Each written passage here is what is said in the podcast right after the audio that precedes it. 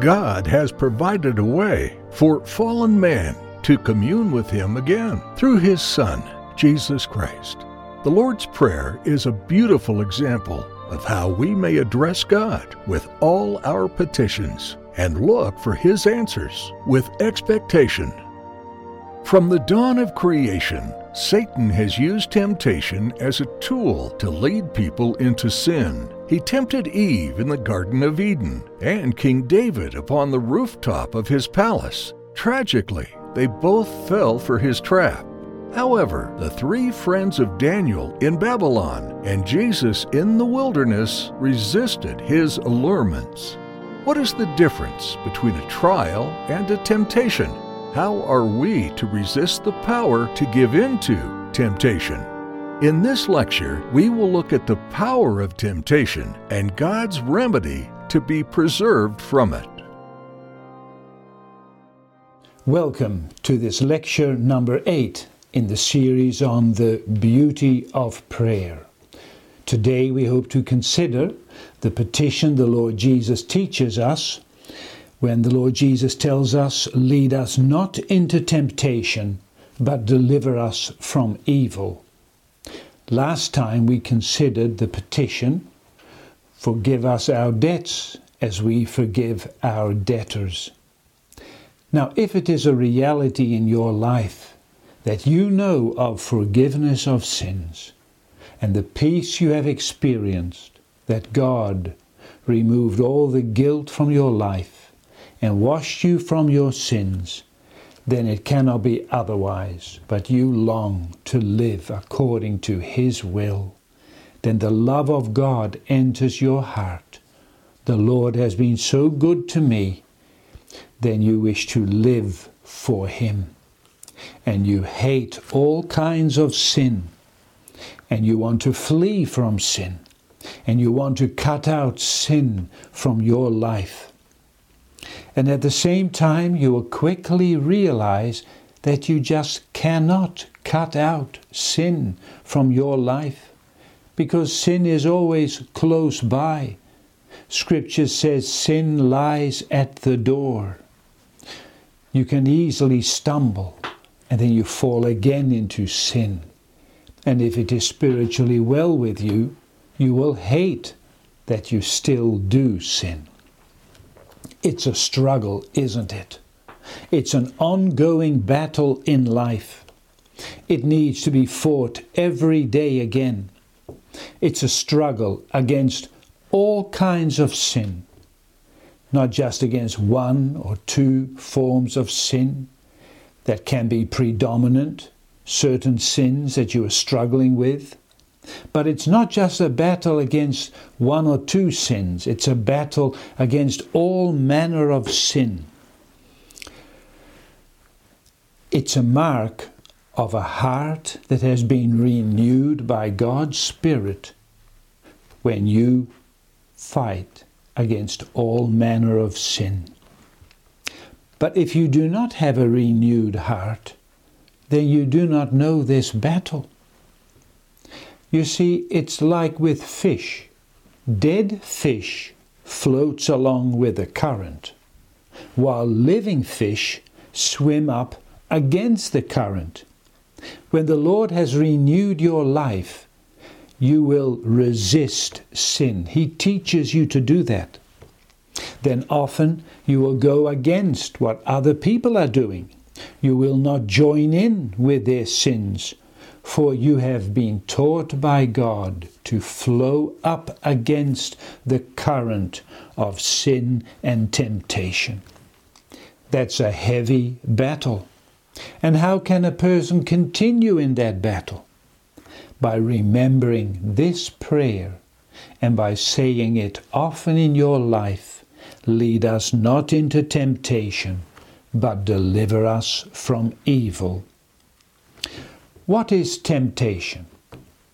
Temptation is an attempt to lead someone to stumble into a snare or to let someone fall into a pit. By cruelty and deceit, you let someone fall into sin. And that's now exactly something the devil wants to do. He does it himself. He can also cause other people to lead you into temptation and to let you fall into sin. He can also use your own heart, that your heart would tempt you and your sinful desires would tempt you to do something sinful. And you know, when sin breaks through in our life, and when it comes to completion, then misery and death, even eternal death, can be the result. When we look at this matter of temptation, we must distinguish between temptations and trials. You see, the devil tempts to sin, but God never tempts to sin. God can give trials in one's life. James shows us this clearly in chapter 1, 13 to 15. Let no man say when he is tempted, I am tempted of God. For God cannot be tempted with evil, neither tempteth he any man. But every man is tempted when he is drawn away of his own lust and enticed. Then, when lust hath conceived, it bringeth forth sin. And sin, when it is finished, bringeth forth death. You see, the devil will lead to sin, but God will never lead a person to sin.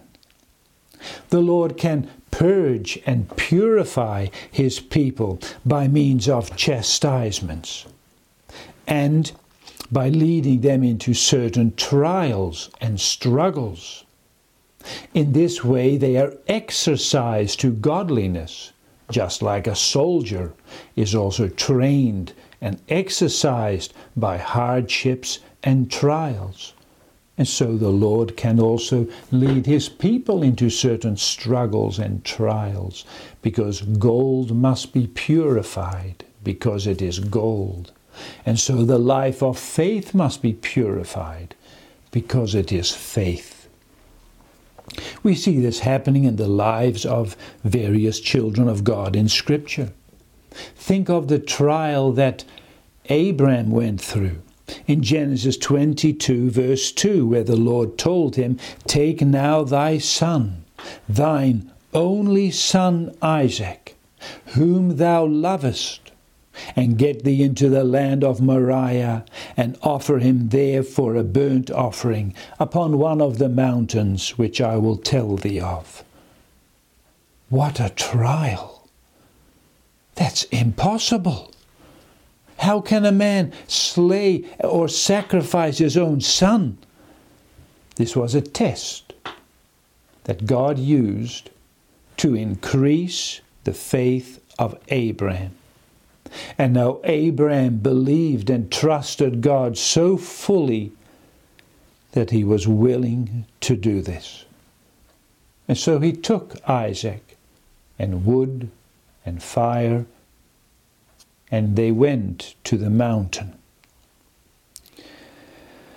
How the devil must have assaulted him with temptations to forsake God and to turn away from God's calling. The devil must have told him, You have money, buy land, and live here with the Canaanites, and spare your son, and forget about God and all his promises of salvation. How can God ask you to do a thing like this? But Abraham resisted these temptations and he persevered in this trial. He believed God, and so Abraham's faith was strengthened. The Lord led him through. You see, the Lord puts those whom He loves through certain trials in life. He does it for their well being, because all things must work together for those who love God. And so the Lord chastises whom he loves. And through these chastisements, their faith is strengthened. Think of Hebrews 12, verse 6 and 7 For whom the Lord loveth, he chasteneth, and scourgeth every son whom he receiveth. If ye endure chastening, God dealeth with you as with sons. For what son is he whom the Father chasteneth not? The Lord can allow the devil to tempt his people. The aim of the devil is to lead to destruction. The aim of God is to strengthen the life of faith. And then you are led to realize more and more your weakness and how, that how dependent you are upon God. And likewise, you see more the need of His cleansing blood in your life. And so you see the value of Christ more and more. We see more examples of trials of God in Scripture. For instance, Job. The devil received permission to tempt Job. God had allowed the devil to afflict Job but not to take his life. And finally, when Job had lost his health, he was in great turmoil, but still he trusted in God and he was led to humble himself before God and to acknowledge that God is still just and righteous in all his ways and works. And we hear then Job confessing his own weakness and inability before the Lord. He confesses his sinfulness in Job 42, verse 5 and 6. I have heard of thee by the hearing of the ear, but now mine eye seeth thee. Wherefore I abhor myself and repent in dust and ashes. And through these great trials, Job's faith was strengthened. And in the end, it was far better with Job than before. Another clear example is in the Lord Jesus himself, who fasted for 40 days and nights in the wilderness and was tempted by the devil. And finally, the devil came with great severe temptations, tempting the Lord Jesus to give up his work as Savior. In Matthew 4, verse 1, then was Jesus led up of the Spirit into the wilderness to be tempted of the devil. But now the Lord Jesus also had the opportunity to display his power and to tell the devil of his pending defeat.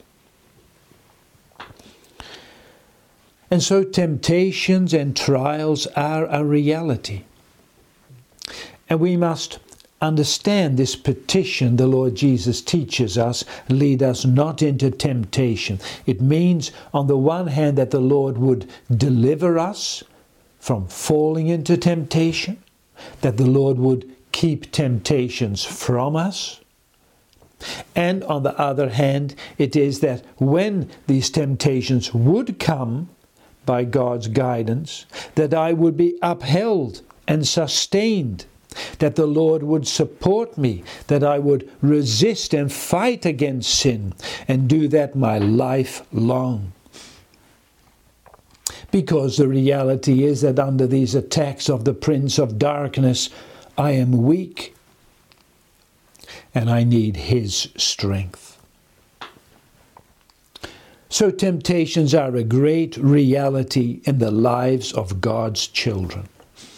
We see that more often in Scripture. Temptations. Think of Lot. He went to live in the city of Sodom, although he knew the people there were wicked people. But the land there was so, was so fertile the land was green and lush. It was a temptation for him.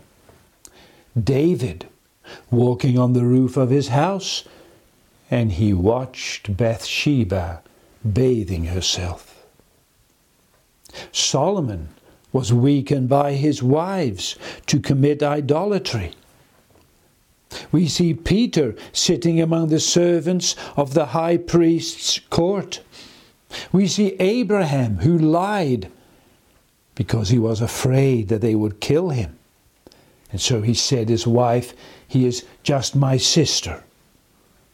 And we even see Jeremiah in all his sufferings and grief, and he cursed the day of his birth. These are all examples of God's children falling and stumbling into temptations.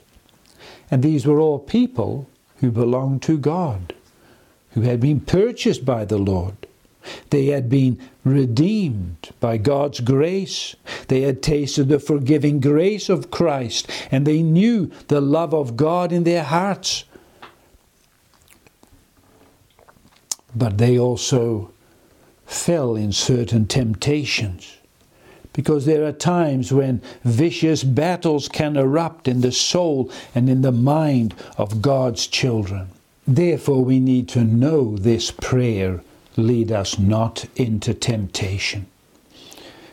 It's necessary that we resist these temptations, that we fight the good fight of faith. We need God's strength.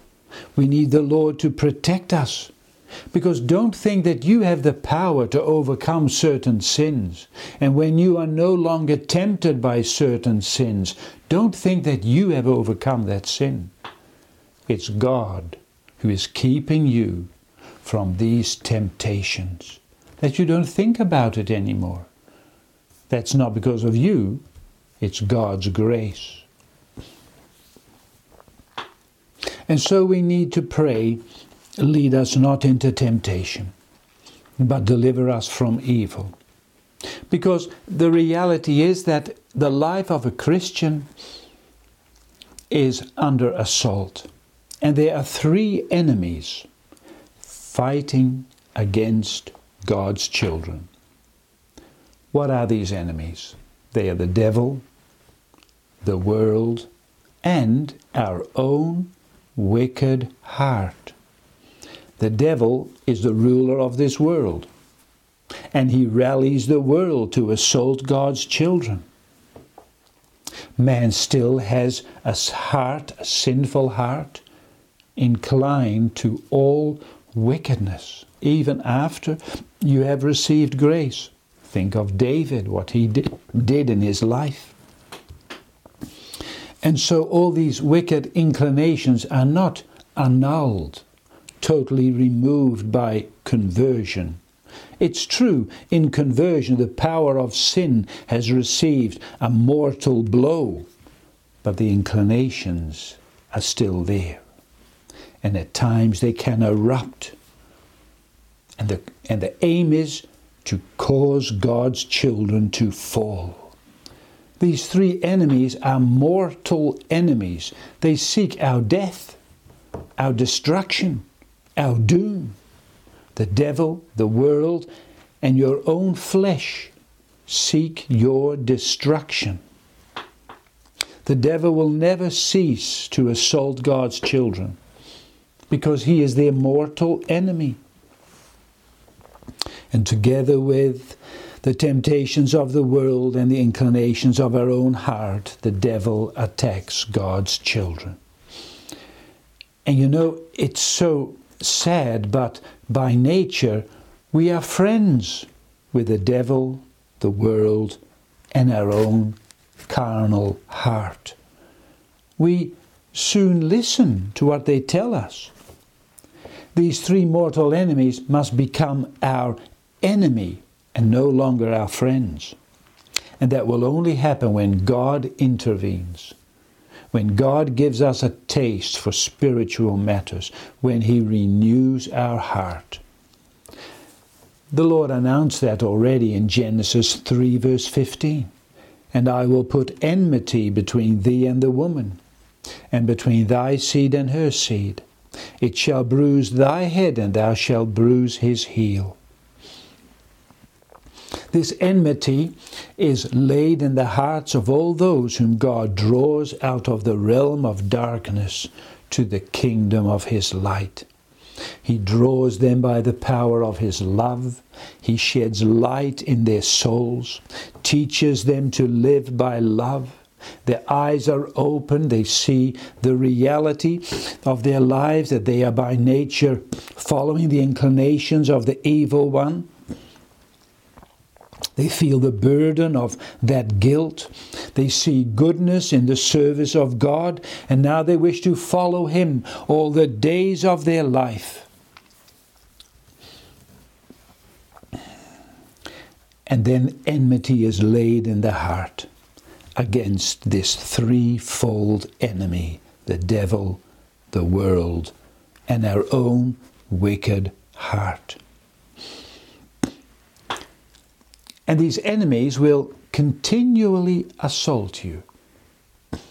Every age can have its own specific temptations or trials, every age, every stage in life. Young people may have other temptations than older people. But these enemies will continue to assault. Think, for instance, of Luke 4, verse 13. And when the devil had ended all the temptation, he departed from the Lord Jesus for a season. You see, only for a time. But he'll be back. He will come again. And so, if we look at these three enemies, we consider the devil. Who is he actually, the devil? Well, he was once a high placed angel full of goodness. That's how God had created him. But he fell into sin. How is that possible? He fell into sin, Scripture tells us, because of pride. He became very proud. And then he revolted against God. He wanted to be as God. We find this in 1 Timothy 3, verse 6, where Paul tells Timothy not to have one who is new to the faith as an elder, because then he can quickly elevate himself, and that he thinks too much of himself, that he falls into pride. That's why Paul says, not a novice lest being lifted up with pride, he fall into the condemnation of the devil. The devil became proud and he fell into this condemnation. We also read of other devils, the demons, who were also first angels in heaven. Jude 1 verse 6 tells us, And the angels which kept not their first estate, but left their own habitation, he hath reserved in everlasting chains under darkness unto the judgment of the great day. So we know also that there was war in heaven. Revelation 12, verse 7 through 9. And there was war in heaven. Michael and his angels fought against the dragon. And the dragon fought and his angels and prevailed not neither was their place found any more in heaven. And the great dragon was cast out, that old serpent called the devil and Satan, which deceiveth the whole world. He was cast out into the earth, and his angels were cast out with him. So that's where the devil comes from. This does not answer all our questions. There are certain matters here we still do not understand, and we do not need to understand that. We may know simply that God is good, and God is not the author of evil, and that He hates sin. And to combat sin, He was willing to sacrifice His own Son to save sinners. And so we do not understand still how all this was possible. But we know that God gave the angels a free will, and by virtue of that free will, they could revolt against God. And that's what some of them did. And now they hate God. And they make war against God's children. We read in Revelation 12, verse 17, and the dragon was wrath, angry with the woman, and went to make war with the remnant of her seed. That's the church. And then they keep the commandments of God and have the testimony of Jesus Christ. The name Satan means adversary. He is always against God and His will. The devil seeks to draw people away from God and then he lies to them and says, You will have a wonderful time if you rebel against God. But they fall into misery and suffering.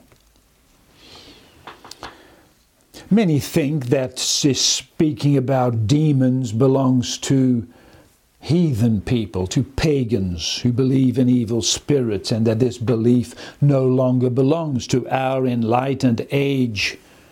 But that's exactly what the devil loves to see. You see, he is a terrible reality, and he loves it when people do not even believe he exists. But you see it in the Bible clearly revealed. And you can see it all around. Why are so many people hating Christians? Why do they hate the church? They only love God and love their neighbor. Why is there so much enmity, so much violence against God's people? And all the deceit and the error that will spoil the life of faith that He's pouring out upon the church and that he tries to stop the spreading of the Bible, and that he uses all kinds of lusts and temptations to destroy spiritual life. He attacks God's people personally. He tries to cast doubt upon God's word. And when that doesn't work, then he tries to portray God's service as dull and dry and lifeless or he tries to sow discord between brethren. And so he whispers to them, The Lord has forsaken you, and the Lord has forgotten you. Or he comes with all kinds of warped ideas about sin. He can point out the sins you have done and highlight them. He's trying to lead you to despair. Or on the other hand, he emphasizes only God's grace and he pushes you into presumption while there's no real sorrow for sin and no repentance. And so the devil wants to keep you away from God. He wants to cut off the communion with God. Is God's word true? Just like he said to Eve, Has God spoken? And that's how he always operates. And he is the murderer from the beginning. That's why we must pray, Deliver us from the devil, from evil. But he's only one enemy. There's also the other enemy, the world, the second enemy. The world is not the created world, but the world in its sin and rebellion and hatred against God, the world with all its pride of life and with the lust of the eyes and the lust of the flesh that all goes against God. Just like 1 John 2, verse 15 and 16 tells us Love not the world, neither the things that are in the world. If any man love the world, the love of the Father is not in him. For all that is in the world, the lust of the flesh, and the lust of the eyes, and the pride of life, is not of the Father, but it is of the world.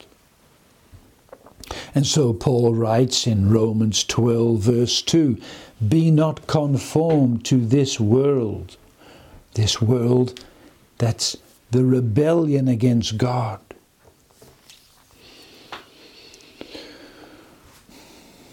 You know, if we live for this world, for materialism, we are worldly.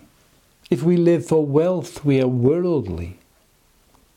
If we have no care or love for our fellow church members and we look down upon them, then we have a worldly mentality, although we are in, in church. The world is a great danger. And we need the love of Christ in our heart that He would change us after His image. We need to be delivered from the temptations of the world. But then there's also still the other enemy, the third enemy, our own flesh, our own self that so easily resists God. That's the enemy we harbor in our own hearts, the enemy within our own gates. This enemy often seeks to align itself with the world and the devil. And that's displayed by our sinful desires, by covetousness, by harshness of heart, by our pride. This is the working of the old man within a Christian that opposes God. And that old man is so close to us that before we know it, we are stumbling and falling. We need to see these three enemies the devil, the world, and our flesh. We can even be blind to them. We must realize they are there and then pray that God would deliver us from all this evil. How can we resist these enemies? It's a battle, it's a spiritual battle. And therefore, we need spiritual weapons. You can't fight against these enemies with violence or with carnal weapons. You need spiritual weapons that the Holy Spirit teaches. And so the Holy Spirit teaches people to resist the devil, to deny themselves, and to flee from temptation. And the strength therein is received by prayer and by the study of God's Word. When we pray to be delivered, to be delivered out of temptation, we're actually praying, Father, deliver me from places where I may be tempted to sin against thee and grieve thy spirit. It's a prayer that God would not withdraw his restraining care from us. It's a prayer that God would open your eyes to recognize the deceit and filth of this world. And it's by prayer that you receive strength. Think of what Paul says in Ephesians 6, verse 18 praying always with all prayer and supplication in the Spirit, and watching thereunto with all perseverance and supplication for all saints. The Lord gives strength to resist evil. He sheds light upon our paths that we recognize the tricks of the devil. You know, without the devil, we, sorry, without the Lord, we cannot stand one moment. Peter falls when a maid asks him something. David fell for a woman. Demas fell because of love for the world.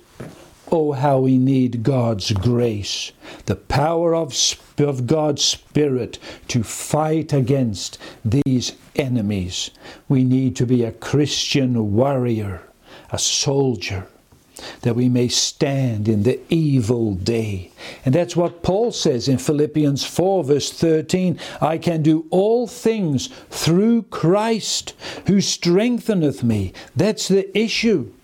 The Lord clothes his people with spiritual armor. He gives them the helmet of salvation, the girdle of truth, and the shield of faith. He makes them very willing.